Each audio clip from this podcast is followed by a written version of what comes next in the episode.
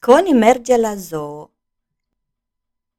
Noi suntem tigri, strigă Nicu. Ba nu, suntem cai, spune Iulia. Dar Coni crede că la zoo nu există cai. Joia viitoare, copiii de la grădiniță, împărțiți în trei grupe, vor merge la zoo. Fiecare grupă trebuie să își aleagă un nume. În cele din urmă, copiii din grupa lui Coni hotărăsc ca grupa lor să se numească a zebrelor.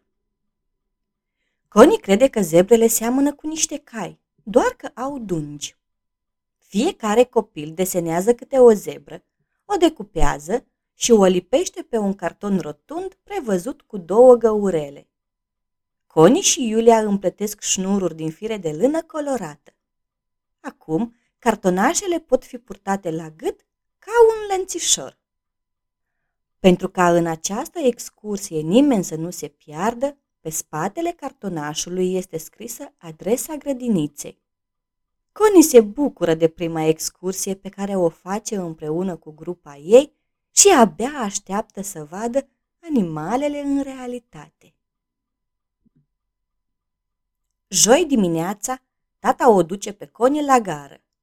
Pe peron, câțiva copii cu rucsacuri în spate sar în sus de bucurie.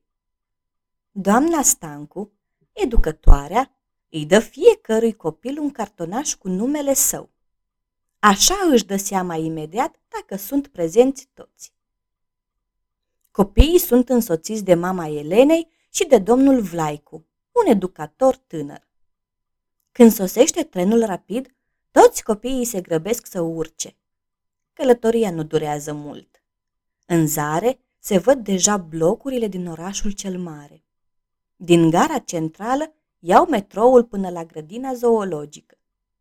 Ajunși acolo, domnul Vlaicu cumpără bilete de intrare pentru toți copiii. La poartă îi întâmpină domnul Lucasi, care îi va însoți pe timpul vizitei în grădina zoologică. Mai întâi, copiii merg la cușca suricatelor. Este ora la care acestea sunt hrănite cu viermișori. Cine are curajul să pună mâna pe ei? întreabă domnul Lucasi. Ugh, strigă Iolanda uitându-se în găletușă. Mișcă, sunt vii. Dar Coni întrăznește. Pentru că e curajoasă, îi se permite să hrănească suricatele cu viermișori. Apoi copiii merg să vadă lamele. Lamele scuipă, spune Nicu. Doar atunci când nu le place ceva. Lamele sunt rumegătoare. Ele înghit iarba pe nemestecate. Apoi o aduc iarăși în gură pentru a o mesteca în voie. Le explică domnul Lucasi. Chiar în acel moment, Coni zărește un fel de cocoloș care se ridică pe gâtlejul unei lame până îi ajunge în gură. Ce amuzant! Apoi, domnul Lucas îi conduce în bucătăria maimuțelor. La o masă mare, o femeie taie în bucăți multe fructe și legume pentru maimuțe. Domnul Lucasi le spune copiilor că vizitatorii nu au voie să hrănească animalele de la zoo. Acestea se pot îmbolnăvi dacă mănâncă alimente cu care nu sunt obișnuite. Alături, în casa maimuțelor, este cald și umed.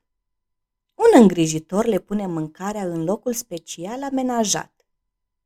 Toate maimuțele se reped într-acolo. O maimuță își ține puiul agățat de ea. Ce drăguțe sunt! Coni face repede o poză. În cușca lor, leii îi așteaptă nerăbdători să ia masa. Îngrijitorul le dă bucăți mari de carne crudă. Când mănâncă, leii seamănă cu motanul lui Coni, atunci când înfulecă o bucată de cârnat. Iar acum a venit ora mesei și pentru puii de om, spune zâmbitor domnul Lucasi. Ceva mai încolo sunt mese și scaune. În timp ce domnul Lucasi își a rămas bun de la ei, copiii își scot pachetelele cu mâncare. După ce au mâncat, însoțiți de doamna Stanciu, copiii din grupa lui Connie merg la țarcul zebrelor. Educătoarea îi întreabă pe copii dacă știu cum își recunoaște puiul de zebră mama.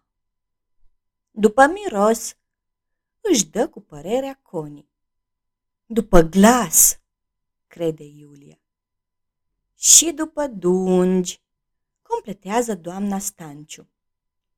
Lui Cone nu-i vine să creadă. Doar toate zebrele au dungi. Dar totuși, dacă te uiți cu atenție, fiecare zebră are alt fel de dungi. Hipopotamii sunt grași și fac zgomot când ies din apă. Când deschid larg gura, Conii vede ce dinți puternici au. Printr-un panou de sticlă, copiii pot observa hipopotamii sub apă. Se deplasează pe fundul apei fără probleme. Apoi copiii ajung la țarcul elefanților, unde Cone îndrăgește imediat un pui de elefant. Ea îl consideră un elefant în miniatură. Însă, puiul nu are încă un nume. Vizitatorii sunt invitați să îi găsească un nume. Copilul care propune cel mai potrivit nume pentru puiul de elefant va fi răsplătit cu un abonament pe un an de zile la grădina zoologică. Imediat copiii încep să se gândească. Cum să îl cheme pe puiul de elefant? Poate Noni? Ori uh, Edi? Sau poate Naspitic? După aceea, copiii încep să strige care mai de care, unii dorind să meargă la locul de joacă, alții pe pajiștea verde. Deodată, chiar în fața lor, un pui de panda roșu traversează aleia și se urcă repede într-un copac. A scăpat din cușcă!" strigă Tony. Repede! Trebuie să anunțăm un îngrijitor de la zoo!"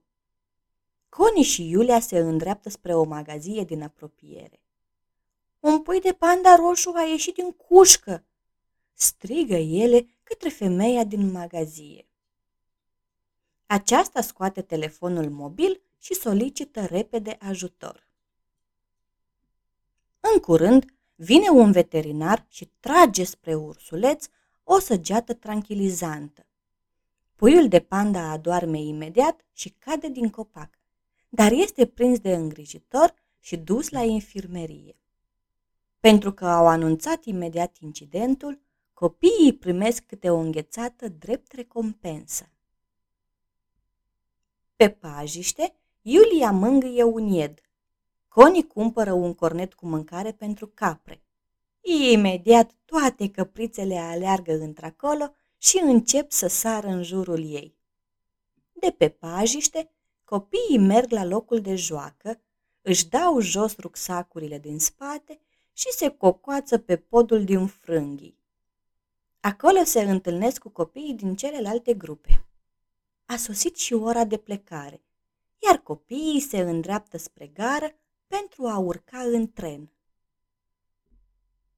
Călătoria cu trenul a luat sfârșit. La gară, la coborârea din trenul rapid, Connie este întâmpinată de mama și de tata. Impresionată de cele văzute, Connie are atât de multe lucruri să le povestească. În drum spre casă vorbește într-una. În cele din urmă, tata spune. Cred că o să merg și eu împreună cu mama la zoo. Vin și eu cu voi ca să vă arăt totul, strigă Coni. În cazul în care Coni va câștiga abonamentul pe un an de zile, va putea merge la zoo cât de des va dori. Și-am încălecat pe așa și ți-am spus povestea cu Coni la zoo, uite așa.